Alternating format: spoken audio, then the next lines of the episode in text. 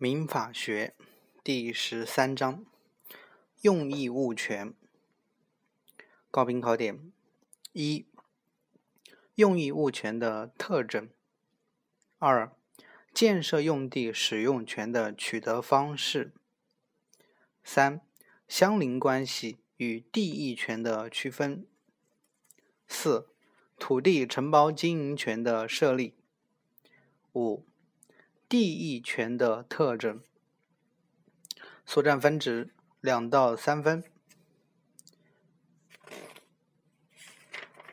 本章共分五节，分别是用益物权概述、土地承包经营权、建设用地使用权、宅基地使用权和地役权。先看第一节，用益物权的概述。一、概念：用益物权是对他人所有的物，在一定范围内进行占有、使用、收益、处分的他物权。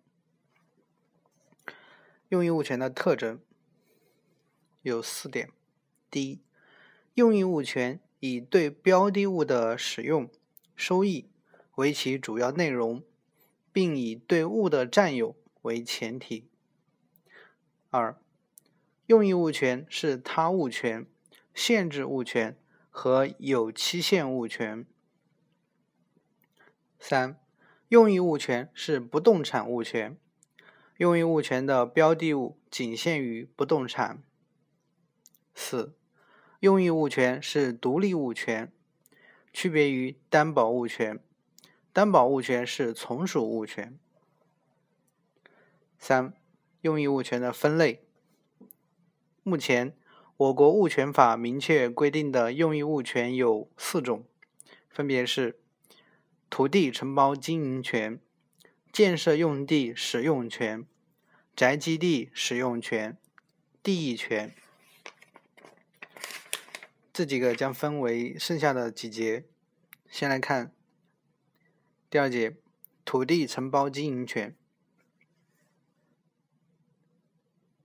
概念和特征。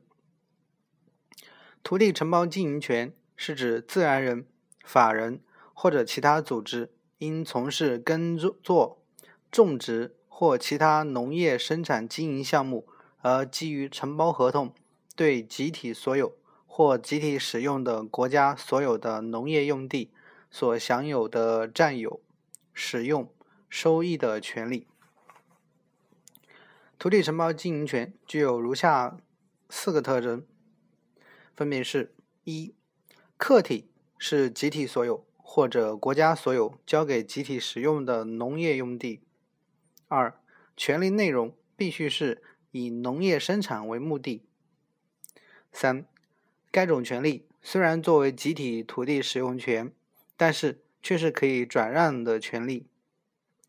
四、权利主体有一定的限制，原则上应是本集体经济组织的成员，且以户为单位，而非农民个人为单位。注意，农民集体所有的土地由本集体经济组织以外的单位或者个人承包经营的，必须经村民会议三分之二以上成员。或者三分之二以上农村民代表的同意，并报乡镇人民政府批准。二、土地承包经营权的设立。承包签订承包合同，参见《物权法》第一百二十七条。土地承包经营权自土地承包经营权合同生效时设立。承包合同一般为书面形式。发包人是国家有关管理部门和集体组织，承包人是集体组织。二、登记只是对抗要件，承包经营权从合同生效时取得。这里参见《物权法》第一百二十七条第二款。三、土地承包人的权利和义务。权利。一、以农业生产为目的，对土地进行占有、使用和收益的权利；二、对承包经营权的处分权。义务：一、维持土地的农业用途不得用于非农建设；二、依法保护和合理使利用土地，不得给土地造成永久性损害。四、发包人的权利和义务。一、权利共分三种：一、监督承包方依照承包合同约定的用途合理利用和保护土地；二、制止承包方损害承包地。和农业资源的行为。三、依法收回发包土地的权利。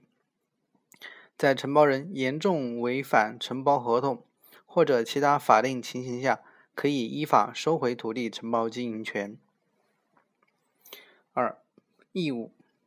发包人有以下两种义务：一、维护承包方的土地承包经营权。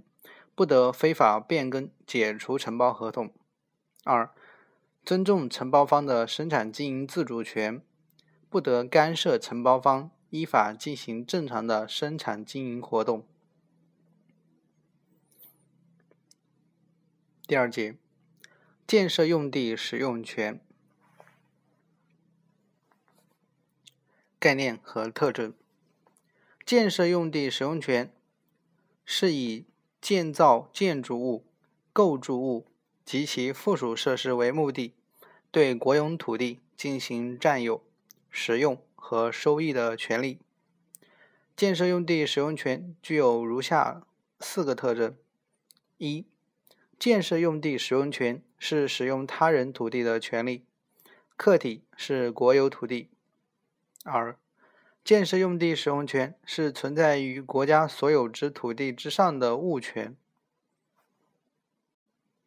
三、建设用地使用权是以建造建筑物或其他工作物为目的的权利。四、建设用地使用权的权利人可以对土地进行占有、使用和收益，并且可以将该土地使用权进行转让、抵押。等处分行为。第二小点，建设用地使用权的产生和期限。先看产生。建设用地使用权作为一种有用益物权，其一般取得原因，例如转让和继承，自然也适用于建设用地使用权。建设用地使用权的产生有如下两种方式：一是划拨，二是土地使用权出让。土地划拨是土地使用人只需按照一定程序提出申请，经主管机关批准即可取得土地使用权，而不必向土地所有人交付租金及其他费用。严格限制以划拨方式建立。设立建设用地使用权，采取划拨方式的，应当遵守法律、行政法规关于土地用途的规定。依据我国土地管理法的规定，可以通过划拨方式取得的建设用地包括四类：一、国家机关用地和军事用地；二、城市基础设施用地和公益事业用地；三、国家重点扶持的能源、交通、水利等基础设施用地；四、法律、行政法规规定的其他用地。再来看第二第二种土地使用权出让。土地使用权出让是国家以土地所有人身份，将土地使用权在一定期限内让与土地使用者。并由土地使用者向国家支付土地使用权出让金的行为。土地使用权出让主要有三种方式，即协议、招标和拍卖。依据《物权法》第一百三十七条的规定，工业、商业、旅游、娱乐和商品住宅等经营性用地，以及同一土地有两个以上意向用地者的，应当采取招标、拍卖等公开竞价的方式出让。第一百三十八条规定，采取招标、拍卖协议等出让方式设立建设用地使用权的。当事人应当采取书面形式订立建设用地使用权出让合同。建设用地使用权从登记时设立，登记是生效要件。第二小点，建设用地使用权的期限：一、以划拨方式取得的建设用地使用权没有期限的限制。二、以出让方式取得的建设用地使用权有最高期限的限制，其最高期限为：第一种，居住用地七十年，商业、旅游、娱乐用地四十年，教育、科技、文化、卫生、体育用地五十年，综合或者其他用地五十年，工业用地。五十年，每一块土地的实际使用年限在最高年限内由出让方和受让方双方商定。三、期限届满时的续期。住宅建设用地使用权期间届满的自动续期，非住宅建设用地使用权期间届满后的续期。依照法律规定办理。该土地上的房屋及其他不动产的归属，有约定的按照约定，没有约定或者约定不明确的，依照法律、行政法规的规定办理。也就是说，对于非住宅建设用地使用权的续期，地上建筑物的归属等物权法并没有予以规范，而是将其留给了土地管理法等其他法律。加以解决。第三大点，建设用地使用权的内容。建设用地使用权的内容，就是建设用地使用权人享有的权利和承担的义务。先看权利。建设用地使用权人有占有土地的权利。使用土地的权利，建设用地使用权人可以依照法律规定和出让合同约定的用途，对建设用地进行以建造和保有建筑物、构造物以及其他工作设施为目的而进行使用和收益。第三类，处分土地使用权的权利，和第四，从事与建造建筑物有关的。附属行为。以上为建设用地使用权人的权利。再来看义务，两项：一、合理使用土地的义务。建设用地使用权人必须按照出让合同规定的方式加以利用，未经有关主管机关许可，不得改变土地用途，否则。国家可以无偿收回土地使用权。第二，不得闲置土地的义务，一年内未开发的，收取不高于出地土地出让金百分之二十的闲置金；连续两年闲置土地的，无偿收回土地，以及在建设用地使用权消灭时恢复土地原状。第四节，宅基地使用权概念。宅基地使用权指的是农村集体经济组织的成员依法享有的在农民集体所有的土地上建造个人住宅的权利。根据我国物权法的规定，宅基地使用权人依法对集体所有的土地享有占有和使用的权利，有权。利用该土地建造住宅及其附属设施。宅基地使用权具有如下特征三个：一、宅基地使用权的主体只能是农村集体经济组织的成员；二、宅基地使用权的用途仅限于村民建造个人住宅；三、宅基地使用权实行严格的一户一宅制。注意，此处关于宅基地使用权的设立方面，物权法并未做规定，而土地管理法规定，农村村民一户只能拥有一处宅基地，其面积不得超过省、自治区、直辖市规定的标准。参见土地管理法第二十六十二条。第二，宅基地。使用权的内容四项：一、占有和使用宅基地；二、收益和处分；三、宅基地因自然灾害等原因灭失的，宅基地使用权消灭；四、宅基地使用权人出卖、出租住房后再申请宅基地的，土地管理部门将不再批准。以上为宅基地使用权人对宅基地享有的权利，并且承担的义务。宅基地使用权的受让人只限于本集体经济组织的成员。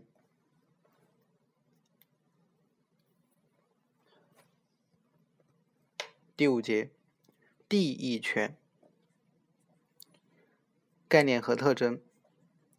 所谓地役权，是指为了利用自己土地的便利，而对他人的土地进行一定程度的利用，或者对他人行使土地权利进行限制的权利。地役权具有如下四个特征：一、地役权是使用他人土地的权利；二、地役权是为了利用自己土地的便利而利用他人土地的权利。三、地役权具有从属性。四、不可分性，即特定的地役权总是对应特定的一块土地，两者关系不可分。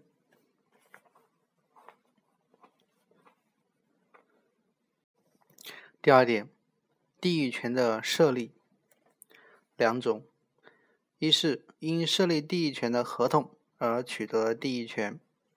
二是地役权转让。三、地役权的内容。一、地役权人的权利三种：一、对共益地的使用权；二、为必要的附属行为；三、得行使所有权之物上请求权。二、地役权人的义务。两类：一、地役权人对共益地的使用，应当选择损害最小的地点及方法为之，这样使得通过地役权增加需役地价值的同时，不至于过分损害供役地的效用。二、地役权人对于为行使地役权而在供役地修建的设施，如电线、管道、道路。应当注意维修，以免供役地人因其设施损坏而受到损害。另外，地役权人对于上述设施，在不妨碍其地役权行使的限度内，应当允许公益地人使用这些设施设置。第四，地役权的消灭。地役权是一种不动产物权。不动产物权的一般消灭原因，当然适用于地役权。以下是地役权消灭的几项特殊原因，有六个：一、土地灭失。由于地役权的主观属地、客观属地的特性，所以无论是虚役地还是公益地，灭失的地役权均归于灭失。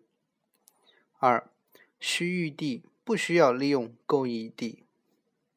三、共益地无法满足需异地的需求，其理由与上述情况相同。四、抛弃。五、存续期间的届满或其他预定事由的发生。六、共役地权利人在符合法定条件时解除地役权合同的。这里有个小辨析：地役权与相邻关系。两者在产生方式、内容、权利性质和具体权利的取得上的区别。先看相邻关系，在产生方式上是法律直接规定具体内容；在内容上是一方为另一方提供便利为最低限度的要求；在权利性质上是所有权的延伸为独立权利。在具体权利的取得上是无偿的，而地役权在产生方式上是具体内容由合同双方约定产生，在内容上是一方为了自己原有权利能更有效的行使要求较高，在权利的性质上是典型的用益物权为从属权利。在具体权利的取得上，是通过双务合作，代价由双方约定。